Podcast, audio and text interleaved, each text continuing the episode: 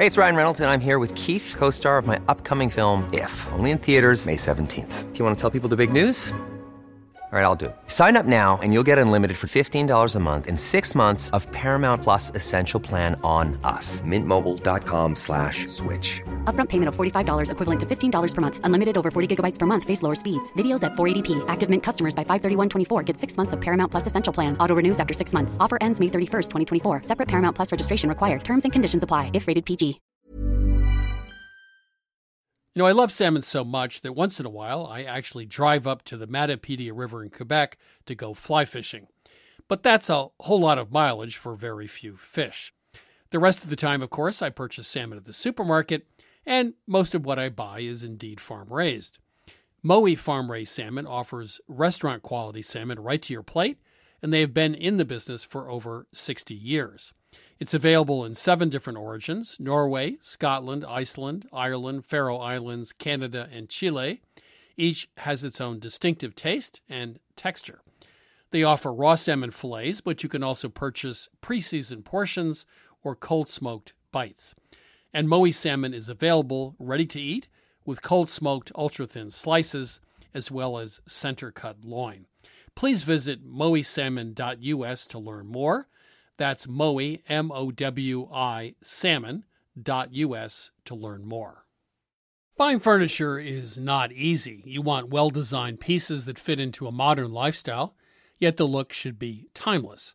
And you want a custom experience creating furniture designed specifically for your space. My suggestion is that you check out Cozey, a North American company that thoughtfully designs furniture for modern living. Their high quality products are delivered quickly and are easy to assemble. Cozey also offers a great range of coffee tables, washable rugs, wall shelving, and credenzas.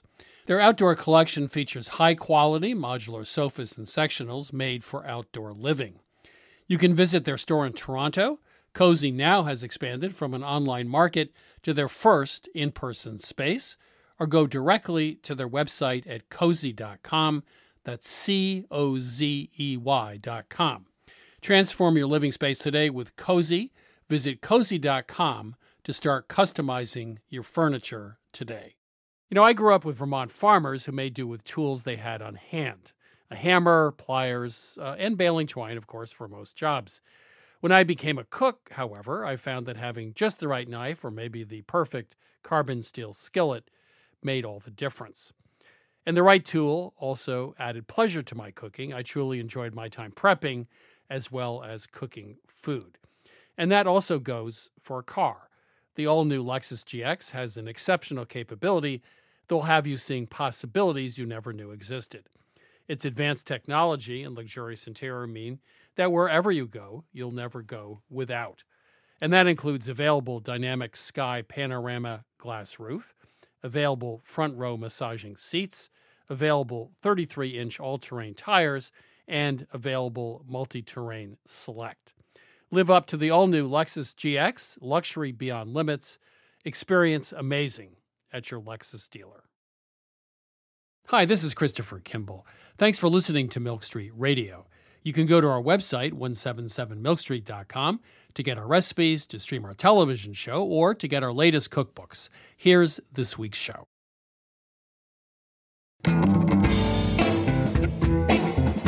This is Milk Street Radio from PRX. I'm your host, Christopher Kimball. Today we're exploring the seacoast of Maine with Chef Mike Wiley. We dig into clam bakes, his favorite often ignored fish, and why store bought ketchup is really better than homemade.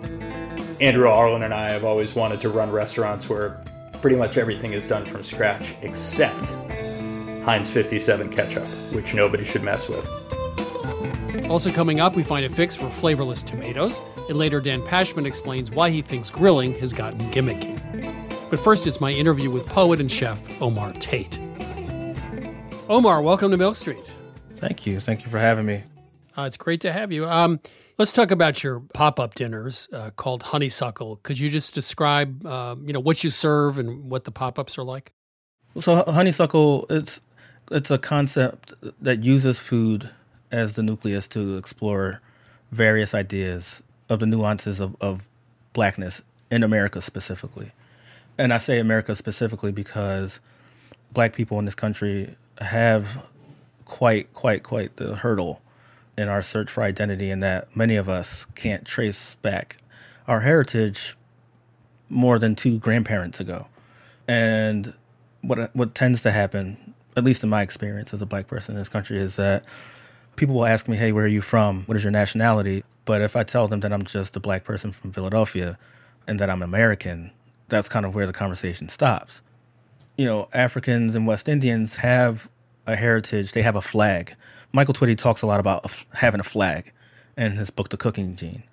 And having a flag, like if you point towards the, the flag of Jamaica, what do you think of food wise? You think of oxtail, you think of rice and peas. When you tell someone that you're an African American, most people only ever associate that with pain and then stereotypes under the American flag. So honeysuckle to me is me generating a flag for myself. It's not it's not just pain. Pain is pain is always there, but um, there were plenty of joys as well. You write poetry, and um, you wrote a poem called Folgers, which um, I, have read 15 times since I saw it. Could you just read that? Because I, I, am not going to read your poem. You're going to have to read your own poem. sure. Um, yeah, Folgers. Folgers is a. It's one of my favorite ones. I don't write love po- uh, poems often, but um, can we have coffee? I mean, like, really have it? Can we put down our words and swaddle our breaths in hints of cocoa, cinnamon, and clove? Can I stare into your brown eyes while the dew of God washes over your face by our window, next to the eucalyptus? The stir of spoons coursing in our hearts. Just black. Don't need no sugar neither. Only you in silk from midriff to toes, frizzed baby hairs, and a t shirt that now belongs to us. Can we have it till it's done? Can we fill our empty cans of coffee bean with the grease that will fry our chicken forever? It's fabulous. I'm, I'm, really, I'm really glad that you like that poem. Could you just um, explain a little bit about it? Yeah. Um, I'm not sure if you remember the commercial. Of the best part of waking up is, is Folgers in your cup. Um, and for people who are in a relationship, the person that you love is the best part of waking up when you when you wake up and you you, you see that person next to you.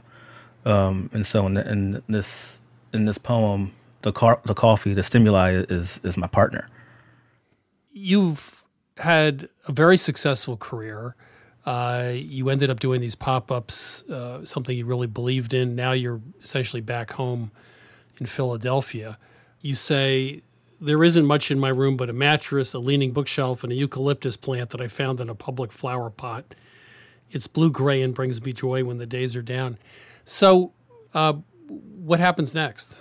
You know, I wrote that, and I know it sounds really somber. Um, I think the, the the somberness comes from everything coming to a screeching halt. There was a huge full stop at around March 15th when when I moved back to Philadelphia but all the things that I was doing prior to this pandemic, it was all leading me back to Philadelphia. And so I'm at the, I'm in the place where I'm supposed to be. What's next is what I want to do is open Honeysuckle here. Uh, the the art that I do create speaks to the African American community, and I would like to spread that over several different avenues, such as like a, a grocer, a coffee space, um, and still do dinners, but have it be a community center the idea in the past was to open Honeysuckle downtown, but uh, what I want to do now is bring downtown to the hood. Like that's, that, I would love to see the economy spread outward into the hands, into the pockets of those who need it. If you look forward five or ten years and take a best case scenario, what would you like to see happen as a result of what we're going through now? What would be the best case for you in terms of community or the way people think about food and culture? Um, restaurants were never about food, and I think that people don't understand that. Restaurants were always about people, people first that needed food.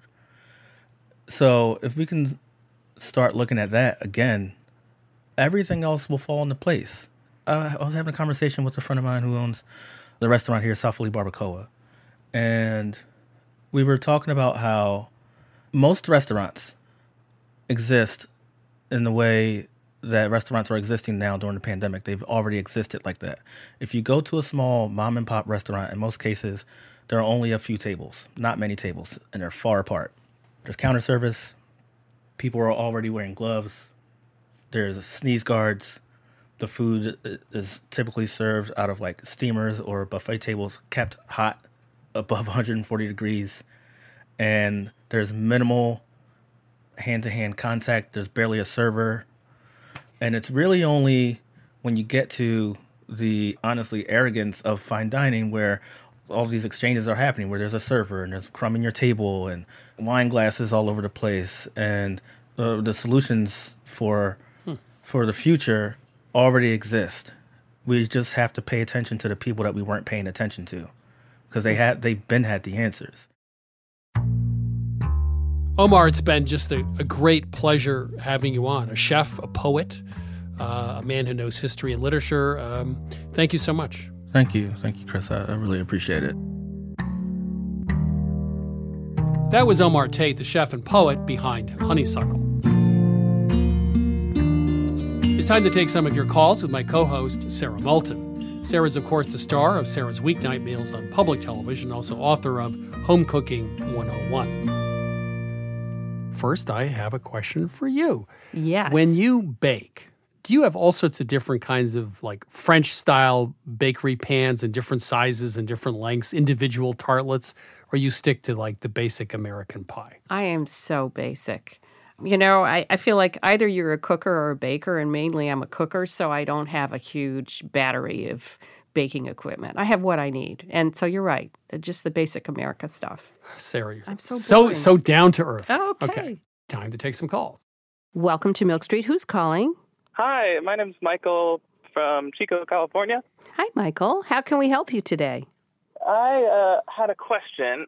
I was making some pasta with my daughter, and I wanted to throw some mozzarella in it, some fresh mozzarella I had in the fridge. And I've done this before, and I had the same problem where instead of getting all melty and delicious like I was expecting, it kind of got all gummy and lost its moisture, and it was good mozzarella, and then it turned into bad mozzarella. And I was wondering how could I make it more melty? Okay, so instead of gummy, gummy, yeah. First of all, so you said it was fresh mozzarella. It was, and so it was full fat. Correct. When you say fresh, it was packed in water or brine. How did it come? It was packed in yeah in water. Okay. Yeah, you know, like the nice soft.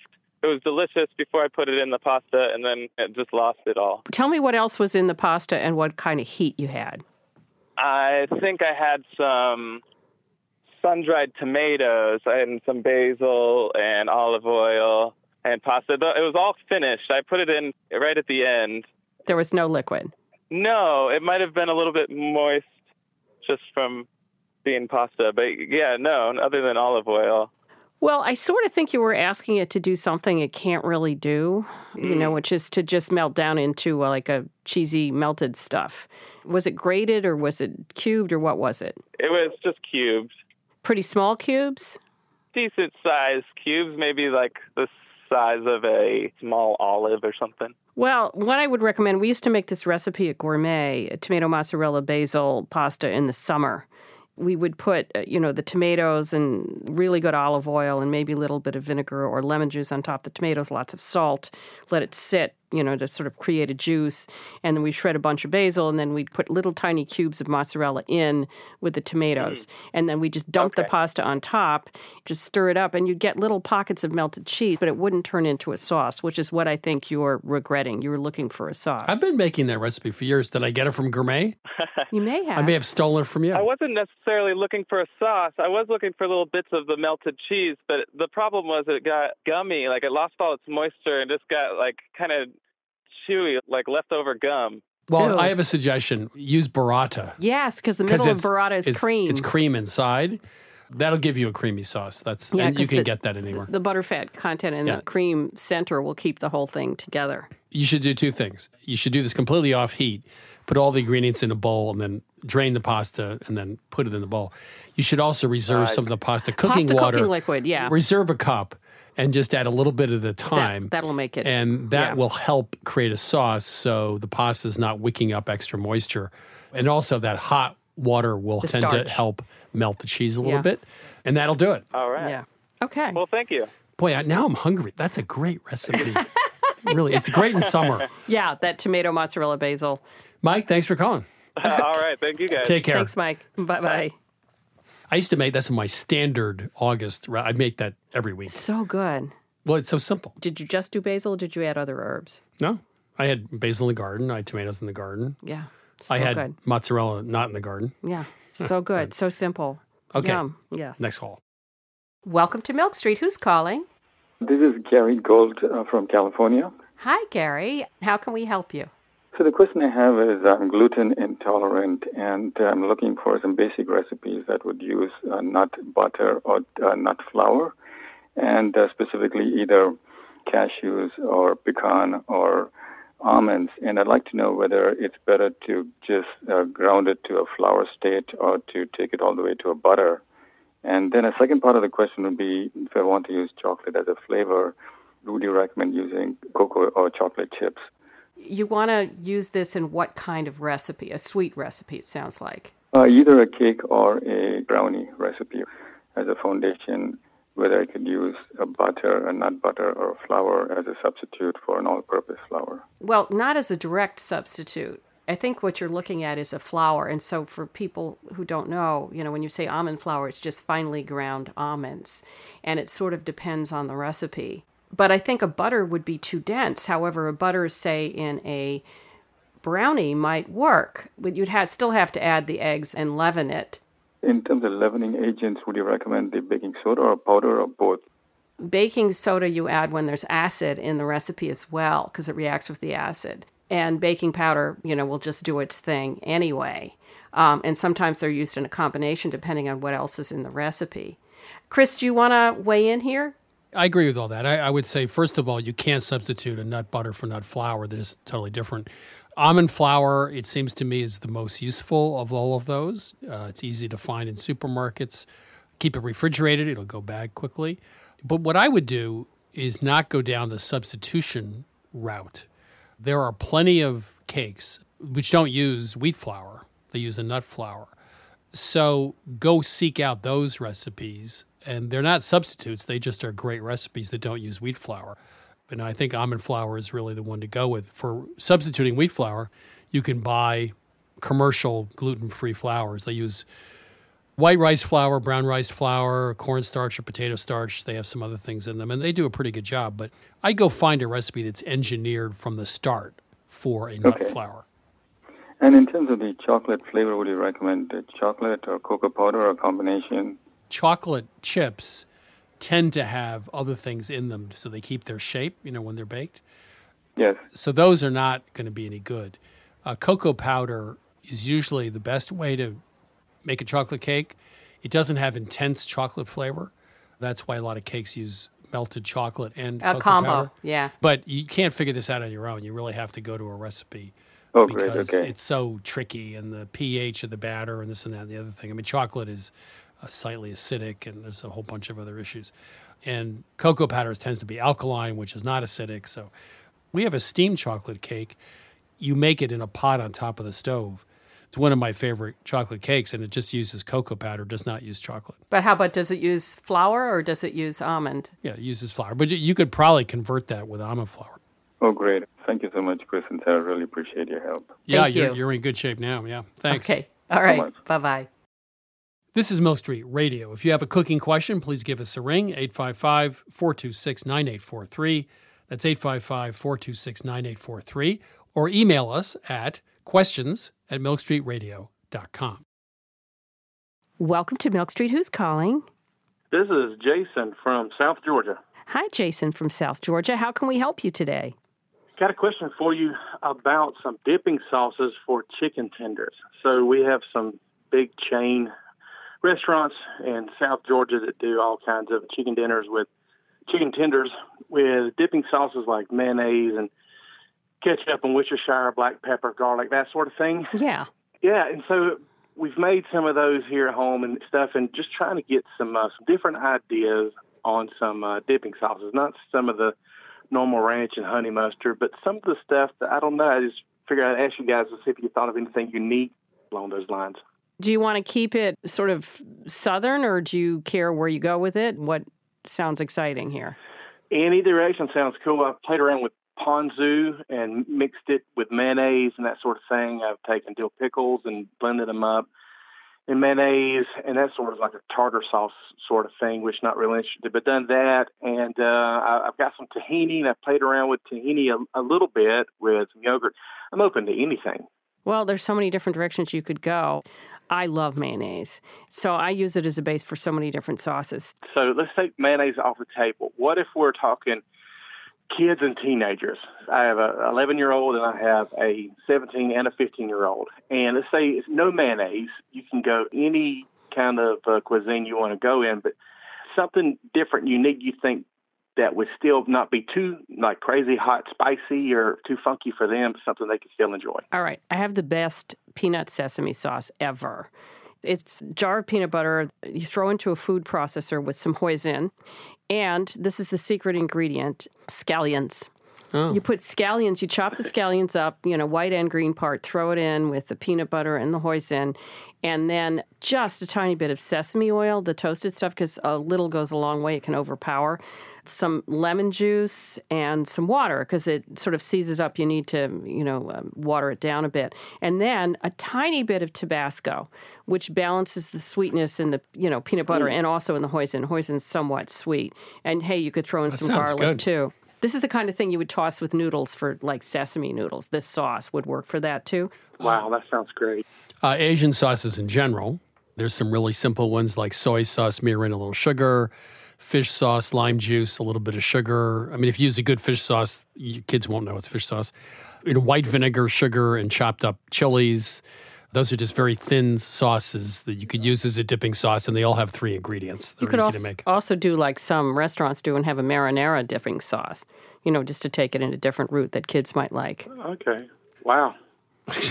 It's either that, really it's either- helpful. that, that was either more than you wanted or a lot less. We, we, it's, or, it's one or the other. So anyway, Anyway, hope that was helpful, Jason. Yes. It sure was. Thanks, Okay. guys. I appreciate you so Sure. much. Okay. Take care. Thanks, Jason. Bye bye. Bye bye. You're listening to Milk Street Radio. Up next, we're digging into the world of seafood with Chef Mike Wiley. That and more in just a moment.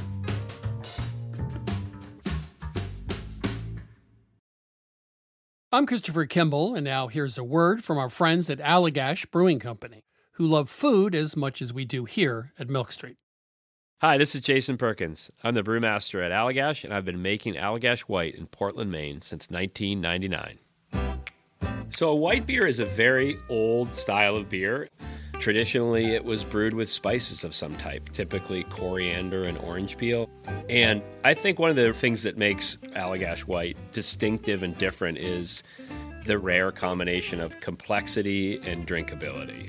And it's sometimes remarkable to stop and realize that I never get tired of it. You know, I'll open a can or I'll pour a glass and the first sip, and I'm like, man, this beer is good. there are a lot of different ways that folks can enjoy an Allagash White, and here are some of the examples of what folks here at the brewery like to do.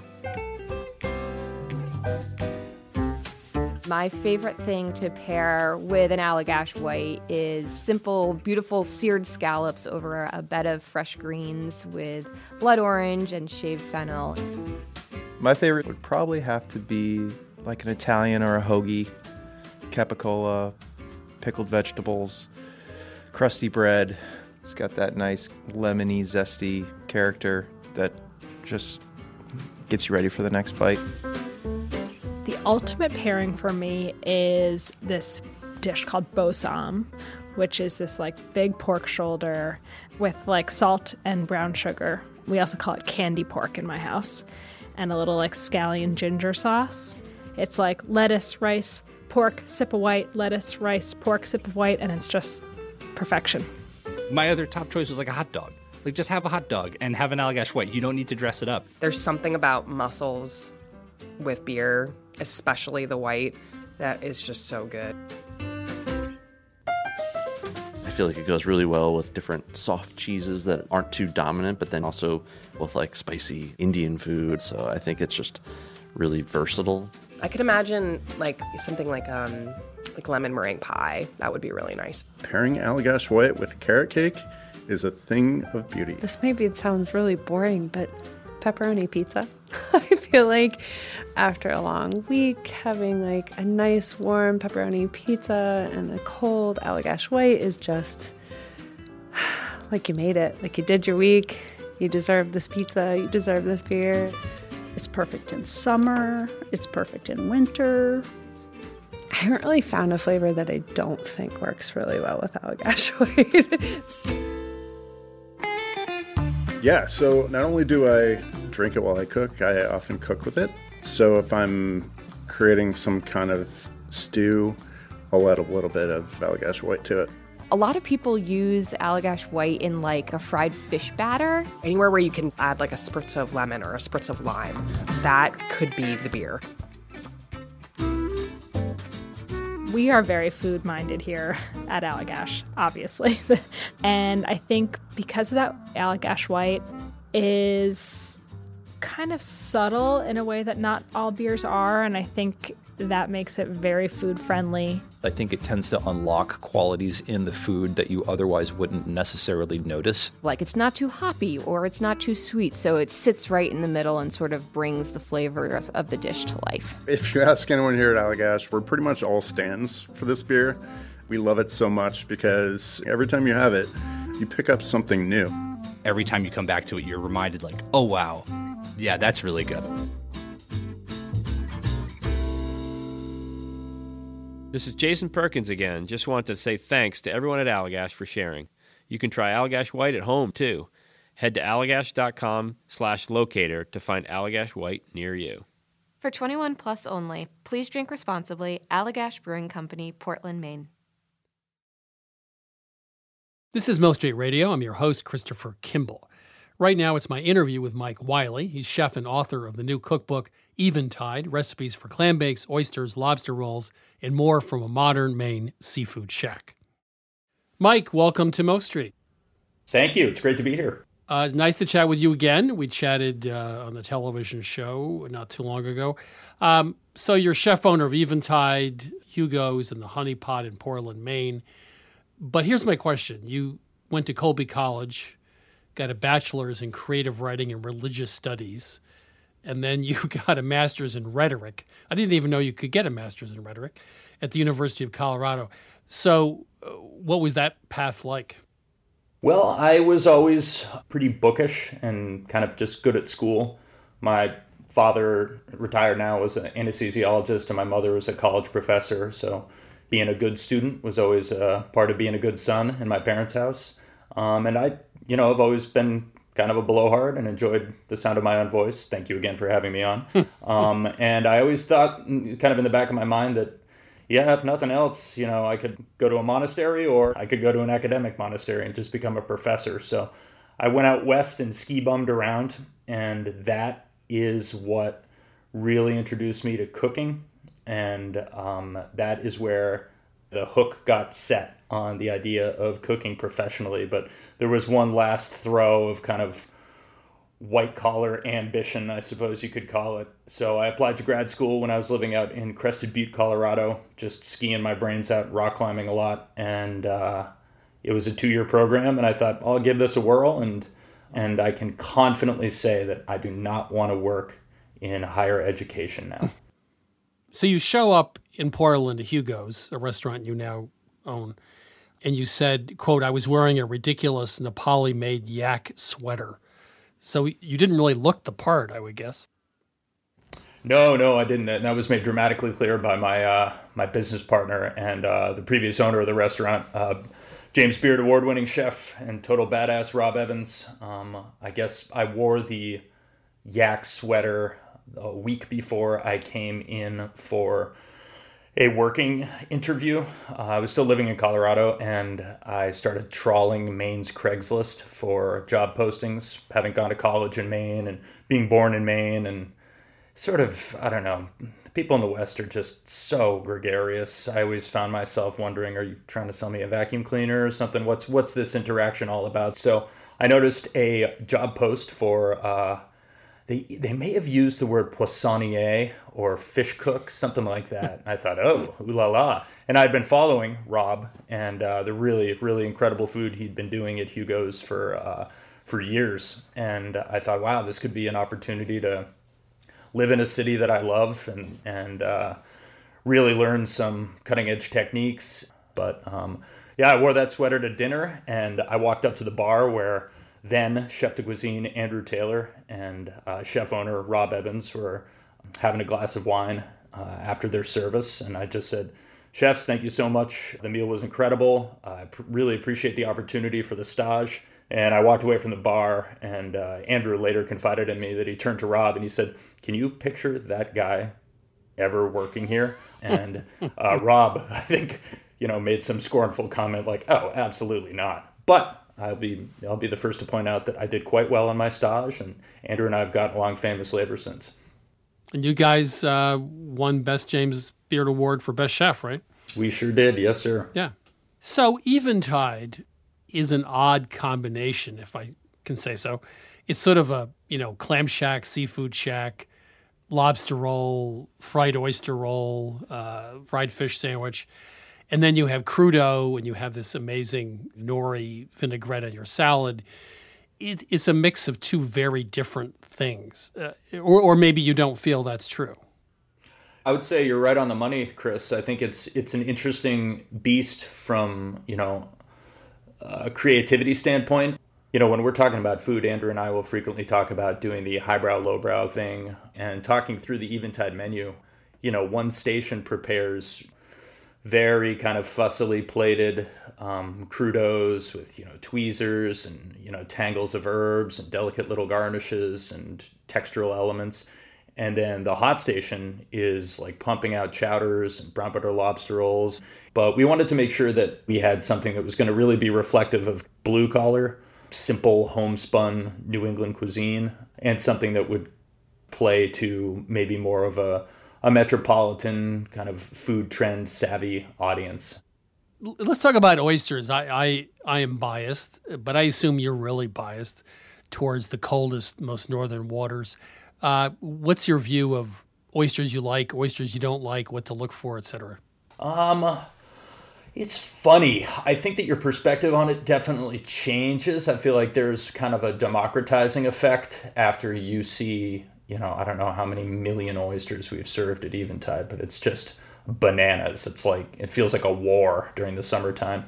Um, but I think you know what what's always been and continues to be important to me is uh, I really like seeing um, oysters that you know come out of really cold water, as you indicated, that are really briny and have something going on texturally.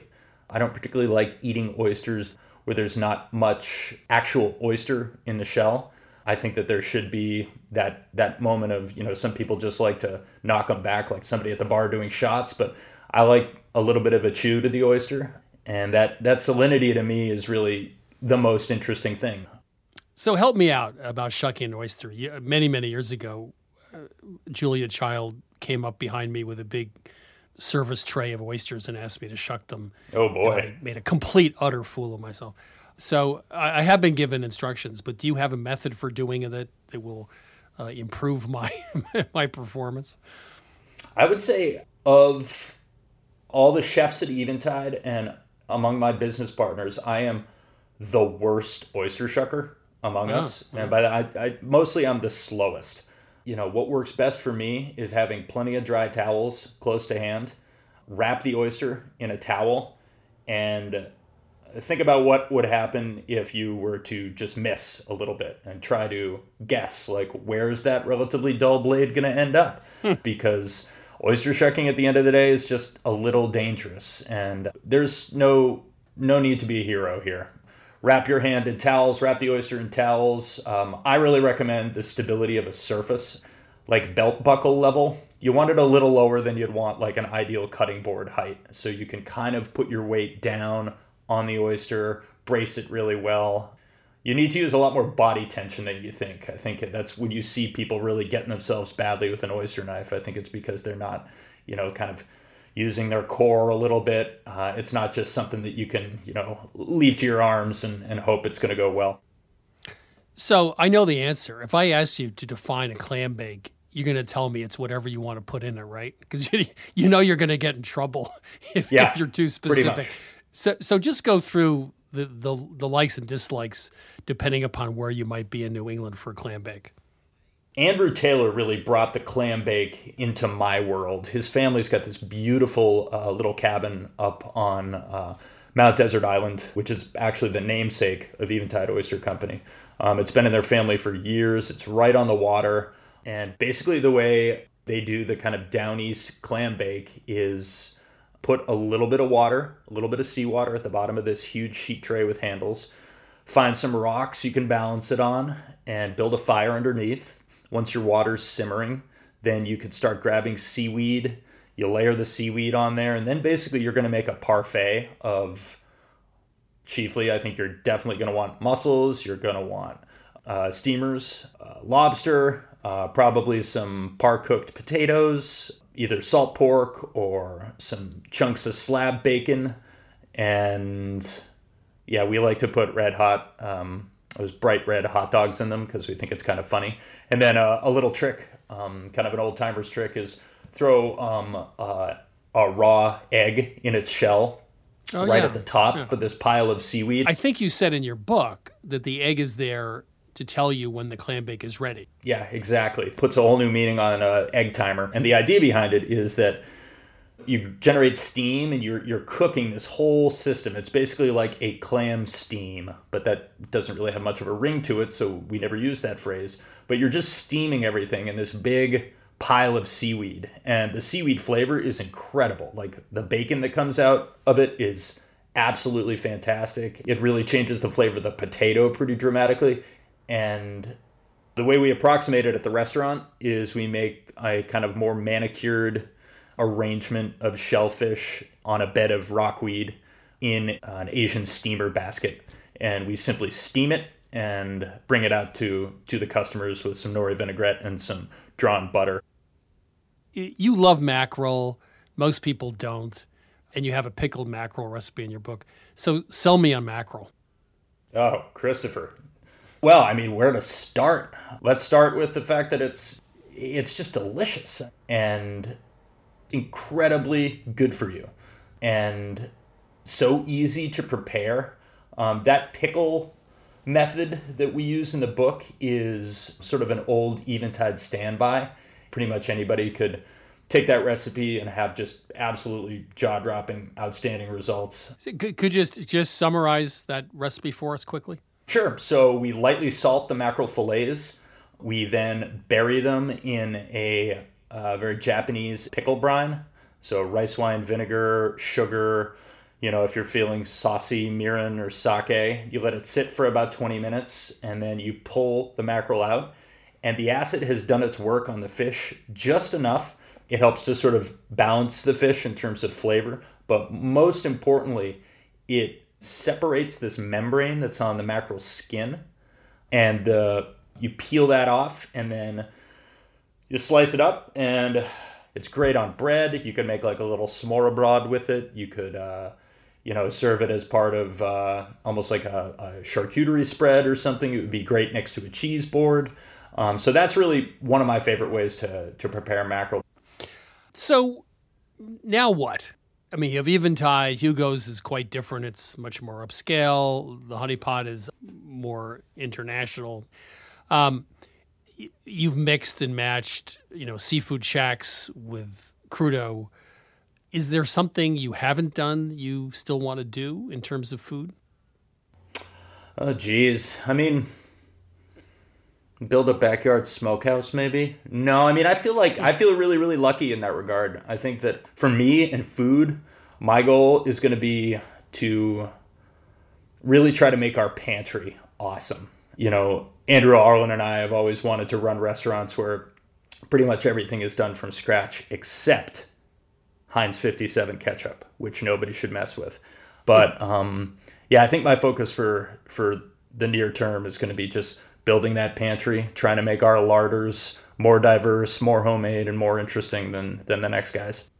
So if I go to Eventide and you start serving homemade ketchup, I'll know you've completely lost your mind. I just Yeah, exactly. Or you can contact the authorities and say that somebody's kidnapped Mike Wiley or he's in a basement somewhere. We need to get him. We need to free him. Yeah. him. Um, Mike, thanks so much for being on Milk Street. It's been a real pleasure. Of course. Thanks for the time, Chris. That was Chef Mike Wiley. His new book is called Eventide Recipes for Clam Bakes, Oysters, Lobster Rolls, and More from Modern Maine Seafood Shack. Eventide, Mike Wiley's eatery in Portland, Maine, has a real trick up its sleeve. You can order a fried fish sandwich or a burger, but you can also get a salad with nori vinaigrette, a tuna crudo, smoked lobster claws, or a side of kimchi. Fine dining meets the seafood shack. And by the way, welcome to the future. It's time to chat with Catherine Smart about this week's recipe tomato herb salad with sumac. Catherine, how are you? I'm fine, thanks. How are you? I'm good, but I'm kind of angry today. Tomatoes drive me crazy. Even go to a farmer's market and buy tomatoes, and sometimes they're okay, but a lot of times they don't have a lot of flavor, and they certainly have no flavor when you buy in the supermarket. So it's summertime. I want to make a tomato salad because why not? And they don't have flavor. So, how can I take okay tomatoes and make a tomato salad that I actually want to eat? So, Chris, we actually have a secret ingredient, which is sumac. And you know we use that all the time at Milk Street. It's a Middle Eastern flavoring, and it's actually a dried berry that's ground up and used like a spice. It has a citrusy flavor, it almost has a little bit of a salty bite. And we use it to do double duty here. So, we put three teaspoons in a really simple vinaigrette, and then we also use it to finish at the end. So, is it just sumac and tomatoes, or are we going to add something else to this recipe? It's not quite that simple, Chris. We also have a lemony, garlicky vinaigrette. And we're also going to use another technique, one that we love at the Milk Street Cooking School, and that is mellowing out our alliums. So we're going to throw our onions in lemon juice to take the bite out, and we're actually going to cook our garlic in a little boiling water and then make it into a paste. So the vinaigrette's flavorful, but it doesn't have too much of that bite. And we finish with lots of herbs, I hope. As always, Chris, we're going to add dill and parsley and mint, and if you want, you can even add a little feta at the end. So, Catherine, thank you. You've solved my tomato conundrum, which is how to take mediocre tomatoes and turn them into a great salad. I guess I have to be in a good mood for the rest of the day. We expect nothing but smiles, Chris. For the recipe for tomato herb salad with sumac, go to 177milkstreet.com. You're listening to Milk Street Radio. Coming up, Dan Pashman presents his most controversial opinion yet why he thinks grilling is overrated. We'll be right back.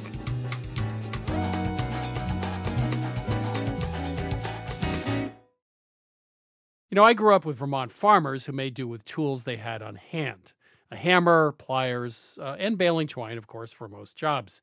When I became a cook, however, I found that having just the right knife or maybe the perfect carbon steel skillet made all the difference.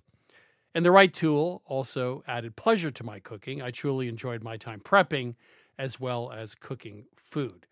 And that also goes for a car. The all new Lexus GX has an exceptional capability that will have you seeing possibilities you never knew existed. Its advanced technology and luxurious interior mean that wherever you go, you'll never go without. And that includes available dynamic sky panorama glass roof, available front row massaging seats, available 33 inch all terrain tires, and available multi terrain select. Live up to the all new Lexus GX, luxury beyond limits. Experience amazing at your Lexus dealer. You know, wonderful pistachios have become my go to snack. Now, I could list all the health benefits. They're a good source of protein, fiber, and unsaturated fats, but for me, flavor comes first, and that's why it's pistachios, not peanuts, in our household. Wonderful pistachios come in a variety of flavors and sizes, including sea salt and vinegar, chili roasted, and smoke barbecue. Check out wonderfulpistachios.com to learn more. That's wonderfulpistachios.com. You know, I love salmon so much that once in a while I actually drive up to the Matapedia River in Quebec to go fly fishing. But that's a whole lot of mileage for very few fish. The rest of the time, of course, I purchase salmon at the supermarket, and most of what I buy is indeed farm raised. Mowi farm raised salmon offers restaurant quality salmon right to your plate, and they have been in the business for over 60 years. It's available in seven different origins Norway, Scotland, Iceland, Ireland, Faroe Islands, Canada, and Chile. Each has its own distinctive taste and texture. They offer raw salmon fillets, but you can also purchase pre seasoned portions or cold smoked bites. And Mowi salmon is available ready to eat with cold smoked ultra thin slices as well as center cut loin. Please visit mowisalmon.us to learn more. That's Mowi, M O W I, salmon.us to learn more. Ever catch yourself eating the same flavorless dinner three days in a row? Dreaming of something better? Well, HelloFresh is your guilt free dream come true, baby. It's me, Gigi Palmer. Let's wake up those taste buds with hot, juicy pecan crusted chicken or garlic butter shrimp scampi. Mm. Hello Fresh. Stop dreaming of all the delicious possibilities and dig in at HelloFresh.com. Let's get this dinner party started. Hi, I'm Daniel, founder of Pretty Litter. Cats and cat owners deserve better than any old fashioned litter. That's why I teamed up with scientists and veterinarians to create Pretty Litter. Its innovative crystal formula has superior odor control and weighs up to 80% less than clay litter. Pretty Litter even monitors health by changing colors to help detect early signs of potential illness. It's the world's smartest kitty litter. Go to prettylitter.com and use code ACAST for 20% off your first order and a free cat toy. Terms and conditions apply. See site for details.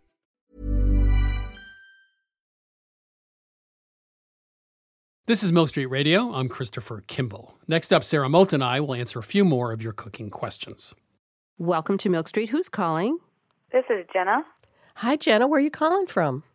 El Paso, Texas. How can we help you today? Well, I had kind of a question. I love food, and um, unfortunately, I have a food intolerance to onions. Ooh. So a lot of things that are in there, like I love salsas, I love Italian food, and a lot of even soups and things like that. They have like a, what's called a mirepoix or the Holy Trinity. Mhm. It involves onions. So I wanted to see, do you all have a suggestion of what we could substitute for onions? Wow. Are you allergic to other alliums as well, or just onions, onions? Pretty much all. I think the only thing I can handle is maybe a little bit of onion powder. Garlic. Garlic, no, actually, I can do. Oh, that's good. Scallions and stuff, I can't do. Well, it sort of depends on, like in salsa, I'd say just leave it out. I can't think of anything that would work there. But in terms of like what onions do for stews and soups, you know, when you start by sauteing the onion and then adding everything else, what happens is onions have sulfur compounds. It's the same thing that makes us cry, also gives them great depth of flavor when you cook them low and slow. You release those sulfuric compounds, and uh, it's a good thing. So that's what you're going to be missing in soups and stews. There is a spice uh, that's used in Central Asia called. You have to pronounce it now. Go ahead. I know, I know. Asafoetida. It's Yeah. spelled A S A F O E T I D A. And it's often used as a substitute, recommended as a substitute for onions and garlic. It has uh, the same sort of organic sulfur aroma and behaves the same way. It doesn't smell great, but boy, does it taste wonderful and do what you want it to do. So, Chris, do you have anything to add? No, there's nothing. I mean, people suggest radishes and everything else, and that's just a complete waste of time. Yeah. I think this is by far the best solution. Yeah. And it might be Yeah. fun. It's a new ingredient for you. And as I said, just get past the smell and cook Mm-hmm. with it. And I think you're going to love it. We feel good about this. We do. We hope Yeah. you do too, Jenna. Yeah, this would actually work. Yeah. Yeah. And I would hope to hopefully see more episodes, I guess, that would maybe offer recipes that use that spice and substitute of. And maybe that way it can encourage more people, and that way it'll be more available in shops. Well put. We should come up with a simple, you know, for one medium onion, you could use a teaspoon of. Yeah. And we should figure that out. Yeah. It's well, a good you, idea. you at Milk Street, go ahead. Yeah, we'll Yeah. do it. All right. That Jenna. definitely, I appreciate it. Thank you so Thanks. much. Thanks, for your Jenna. Bye. Bye bye. This is Milk Street Radio. If you have a culinary question, give us a ring. 855 426 9843. One more time. 855 426 9843. Or email us at questions at milkstreetradio.com. Welcome to Milk Street. Who's calling? Yes, this is Talon GT. How can we help you? I saw this beef jerky recipe online and I would like to replicate it, but uh, I just noticed that there are a few things that I might not be able to implement, let's say, some of the crude methods that I noticed were being used. And I might be able to use some slightly more modern techniques. Okay. And especially if I was trying to do this for public consumption, maybe at a farmer's market. If you're going to sell this commercially at a market, you're going to have to be certified, the health department. So you're going to need to make sure that you have a kitchen and a place to prepare the food, that you have a health inspector come by and give you a license. That in mind, and if you're going to do this commercially, even on a small scale, you definitely want a slicer, the kind of things you'd see at a deli. If you do it with a knife, you'd have to freeze the meat for half an hour to an hour, depending on how big the piece of meat is. But that's really hard to do. You can buy them used for a few hundred bucks, and that's what I would do because those things are built like a tank, and those will last forever. Okay. And um, does it really matter for like a beef jerky product how the meat is cut, whether it's cut with the grain? With the grain, it means that that thin slice of meat will hold together nicely. It will be very it- chewy, it- which yeah. is what you're looking for in jerky. Because when you cut against the grain, you're cutting all the fibers so Right. that it will be more tender, which is something you want when you're eating a steak. Okay. So typically that would be with the grain. Yes. Yeah. All right. So my next question then is I don't know if there's a big difference between drying meat under the sun and using a dehydrator. Maybe. Well, if you have a health inspector show up and you're drying the meat outside under the sun, I don't think you're going to get don't a think you're license. get a permit, That yeah. ain't going to happen. You're going to need to get dehydrators. I mean, the problem is I've used small ones. The question is, if you're doing this commercially, you know, what volume do you want? So you're going to have to get a much bigger dehydrator if you want to do this in quantity. But I think the problem with jerky is you're dealing with raw meat, you're marinating it. The first thing I would do is go figure out what the rules and regulations are around this, where you are, and make sure that the investment you'd have to make to do this commercially is not $10,000 or $20,000. And I have one last question. I would like to coat the meat with a mixture of seasoning and a peanut butter paste. And the issue I'm having with this is some family members and friends do suffer from peanut allergies. And I was wondering if there is something you could recommend that I could use in place of the peanuts that has sort of the same consistency. Sure. I mean, the, the obvious thing to use, as long as they're not allergic, of course, is tahini, which is sesame seed, or the classic Middle Eastern I think that's a brilliant idea. paste. Wow. I know. I Dear never say that to you. Sara said brilliant. Yeah, you, tahini would be great, but just make sure, you know, obviously they don't have a full nut allergy. Yeah. But that's what I would use. And I think it would actually taste better. It's a more interesting, Okay. complex flavor. Tyler, thank you so much for calling. Hopefully Yes. that's helpful. Yeah. Thank you. Yeah, Thanks take for care. Thank you. Take care. Bye bye. This is Milk Street Radio. Now it's time for some culinary wisdom from one of our listeners. Hi, my name is Martina Webb from Sterling Heights, Michigan, and here's my tip.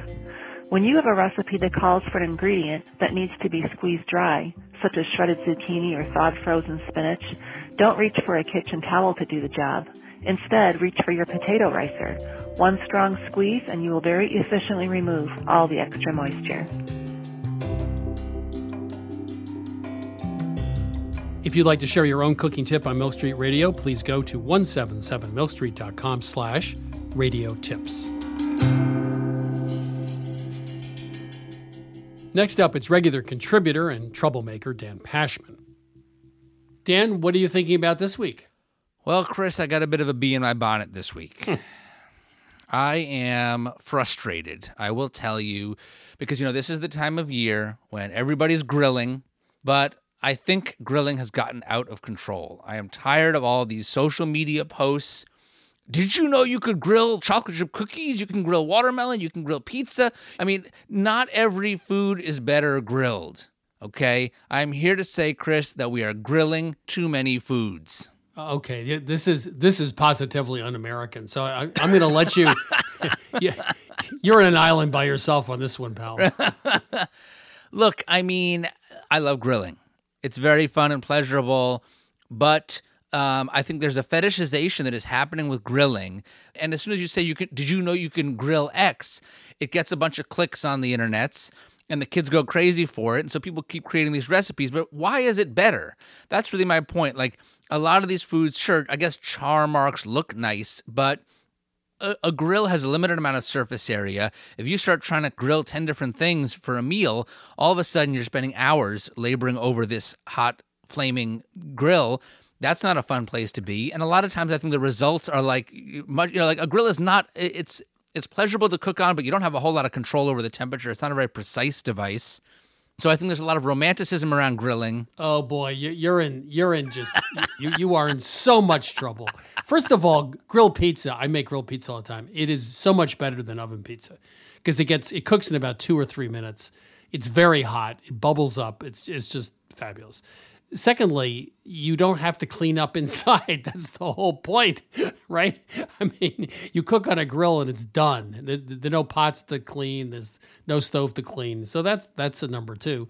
And number three, there is a fair amount of control. I mean, if you have a gas, you know, grill, which I know some people don't like, but there's quite a lot of control because you have three or four burners, depending, and uh, you can set it up any way you like. So I don't know, three strikes you're out. Does that, does that make sense here? I mean, what? look, the, I will grant you the point about the dishes. That is a very good point. I'll give you that one. Yeah. But I, I, I guess what I object to is that it feels like a gimmick, a culinary gimmick created for the social media age because it's the kind of thing that, that seems new and different and people will click on it.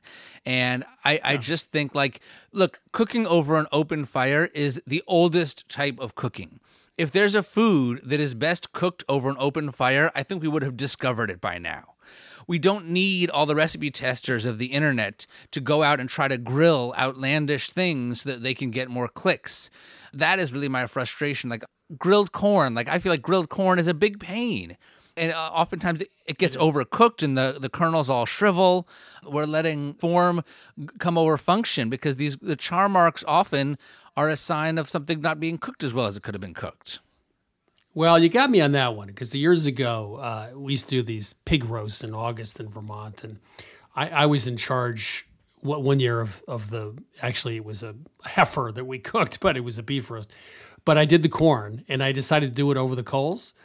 Everyone hated it, and, and you know why? Because it was dried out. So the following year I boiled it like I should have, and everyone loved it. So I, I think grilled corn unless you do it just right. You have to soak it, uh, leave one of the layers of the leaves on on it when you do it. it. It can be good, but it is pretty dicey. I agree. All right, see, we're we're, we're coming to a middle ground. Have you ever tried cooler corn? What's cooler corn? Uh, cooler corn is great when you're when you're hosting a barbecue. You shuck the corn, you put it into a cooler, you fill the cooler with boiling water, just enough to cover the corn. You don't need to fill it to the top close the cooler, let it sit for 30 minutes, and then drain out the hot water from the hmm. tap on the bottom. And the, the corn is cooked. And if you keep the cooler closed, the corn will stay warm. So you can do it in advance and um, you can do a whole bunch at once, and it takes you about 10 minutes. Okay, so I, I'm, I'm playing psychiatrist now. There is something that's bothering you. You saw a social media post that offered to grill something you thought was insane and upsetting. So what what was the thing that really set you off? I'm glad you brought this up, Chris. I know this is deep. I don't know that it was something that I saw, but I think you're probably right that I have been scarred by the experience of trying to grill too many things. And it's it's very stressful and I usually end up burning something and I think it left its own sort of char mark on my soul. So, in other words, fear of public failure and a hot day in front of a grill is what it is.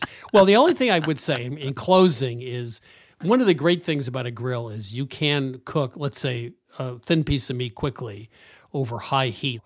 And then as the fire dies down a little bit, you can take a whole bunch of vegetables, which you don't have to serve right away, and cook them on the grill. And then you have them for the rest of the week. So I, I, I like the what you do after the initial cooking. You have all that heat. And if you use it intelligently, actually, it's a very economical way of getting a lot of food cooked at once. I can see that. I'll, I'll, I'll grant you that. I, I just think, I think for me, what I've decided is that when I'm grilling, I want to grill one thing. Grill one thing, grill it really well, make it just right. And don't try to grill your entire meal, appetizer, entree, and dessert because you'll drive yourself crazy.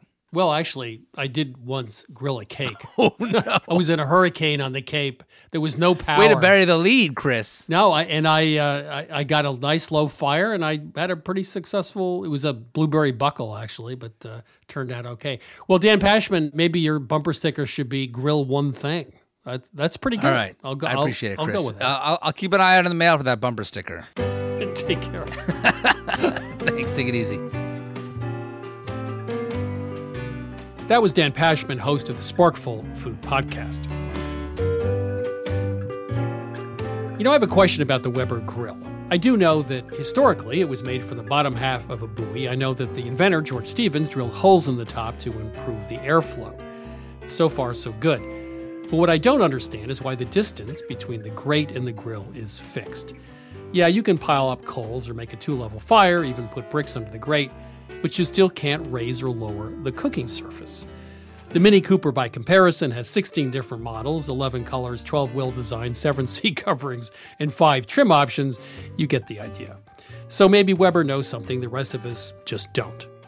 Keep it simple.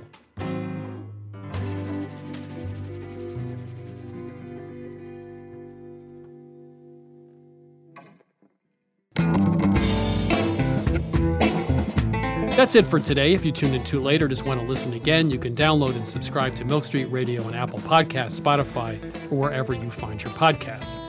To learn more about Milk Street, visit us at 177milkstreet.com. There you can download each week's recipe, watch the latest season of our television show, or order our latest cookbook, Milk Street Fast and Slow Instant Pot Cooking at the Speed You Need. You can also find us on Facebook at Christopher Kimball's Milk Street, on Instagram and Twitter at 177 Milk Street. We'll be back next week, and thanks as always for listening. Christopher Kimball's Milk Street Radio is produced by Milk Street in association with WGBH. Executive producer Melissa Baldino. Senior audio editor Melissa Allison. Co executive producer Annie Sinsabaugh. Associate producer Jackie Nowak. Production assistant Sarah Clapp. And production help from Debbie Paddock. Senior audio engineer David Goodman.